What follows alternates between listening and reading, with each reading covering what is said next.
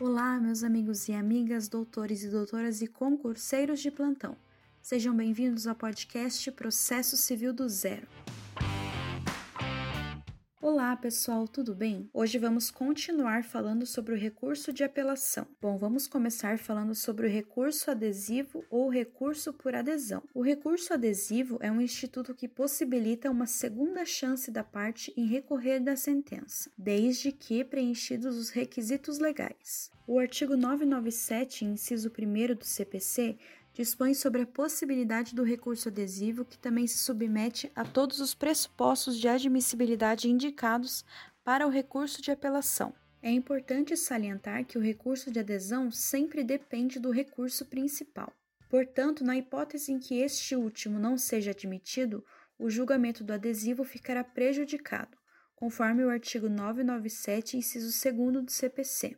Pessoal, existem pelo menos seis efeitos inerentes do recurso de apelação. São eles: efeito obstativo, impeditivo, que impede que a decisão recorrida transite em julgado. Efeito devolutivo, que devolve à instância superior a possibilidade de análise de todas as matérias discutidas no recurso. Efeito translativo, que possibilita ao tribunal a discussão das matérias de ordem pública, ainda que não apresentadas em recurso efeito suspensivo, que suspende a produção imediata dos efeitos da sentença, salvo exceções do artigo 1012, inciso 1 do CPC. Efeito expansivo, a depender do caso concreto, expande os efeitos do julgamento do recurso, como por exemplo no provimento do recurso apresentado por apenas um litisconsórcio. Efeito substitutivo, substituirá a decisão recorrida em caso de provimento do recurso em que a impugnou. Artigo 1008 do CPC. Diante de todos os efeitos mencionados, precisamos destacar sobre a previsão do efeito suspensivo,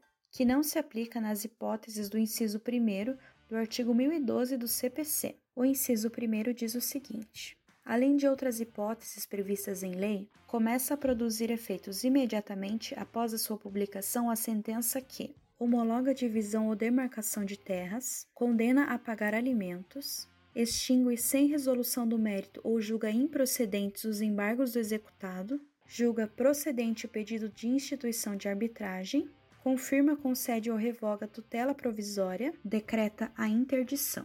Além disso, outras leis específicas podem também prever o, o efeito suspensivo, como é o artigo 58, inciso 5 da Lei de Locações, e o artigo 14 da Lei do Mandado de Segurança.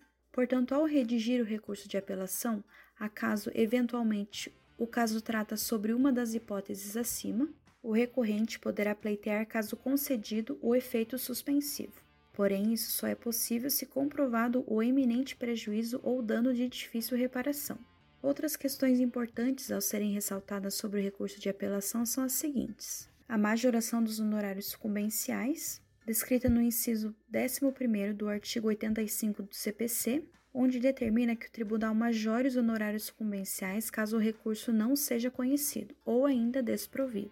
A oportunidade de sanar vícios, na intenção de primar pelo julgamento de mérito e evitar decisões extintivas meramente processuais. O artigo 932 do CPC possibilita correções de vícios sanáveis no prazo de cinco dias recolhimento em dobro do preparo recursal. Bom, como já dito, caso o preparo recursal não seja recolhido corretamente, o CPC possibilita o novo recolhimento, porém em dobro, conforme artigo 1007, inciso 4. Técnica de julgamento estendido. Quando o resultado da apelação for não unânime, o julgamento terá prosseguimento em sessão com a presença de outros julgadores convocados, em número suficiente para garantir a possibilidade de inversão do resultado inicial conforme o artigo 942 do CPC. Bom, pessoal, por hoje é isso. No próximo podcast vamos continuar falando sobre os recursos, tá bom? Até breve.